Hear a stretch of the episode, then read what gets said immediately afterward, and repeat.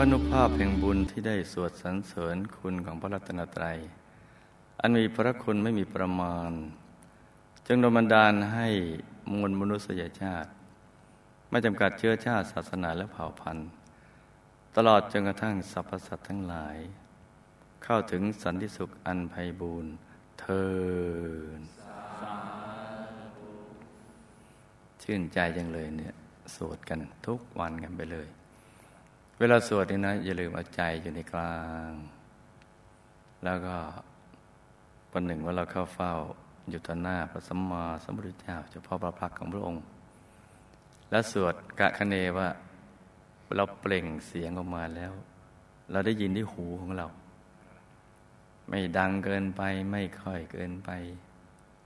สวดพอดีพอดีที่ใจระเบิกบานแช่มชื่น สวดอย่างนี้เราเขาเรียกว่าสวดมนต์จนเห็นธรรมไม่ช้าจะเข้าถึงธรรมกันเสียงที่สวดออกมานี้เนี่ยจะมีอนุภาพไปไกล ที่กายละเอียดทั้งหลายเนี่ย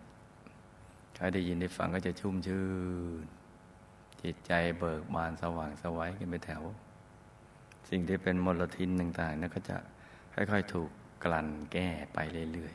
ๆ ใจเราก็จะสะอาดบริสุทธิ์ บุญก็เกิดขึ้นกับตัวเรา ใจก็เป็นมงคลปากก็เป็นมงคลหูเราก็เป็นมงคล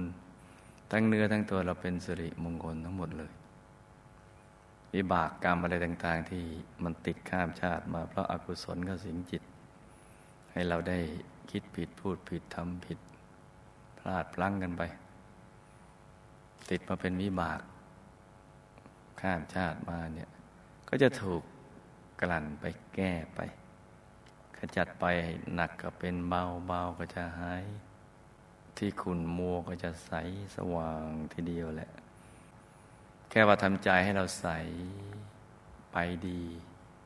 แค่ว่าไปดีแค่นั้นเนี่ยแค่ไปสวรรค์เนี่ยไปดีเนี่ย เราจะเอาเงินอะไรมาตีค่า สมมติ คนจะไปไม่ดีเนี่ยเราเอาเงินไปซื้อ เอาทองทะภูเขาไปซื้อเนี่ยไปบอกกับพญายมราชหรือใครแต่ใครเนี่ย บอกขอพักไว้ก่อน เอานี่ไปแทนไม่ได้นะ ไม่ได้หรอกแต่ด้วยอนุภาพของการสวดสรรเสริญคุณพระรัตนตรัยแสดงว่าใจดวงนี้มีปัญญาสว่างสวย เข้าใจเรื่องราวความจริงว่าอะไรคือที่พึ่งที่ระลึก เมื่อใจไปผูกพัน กับพระรัตนตรัย ก็จะฉุดเราไปสู่ที่สูง ที่สูงส่งทีเดียวแหละ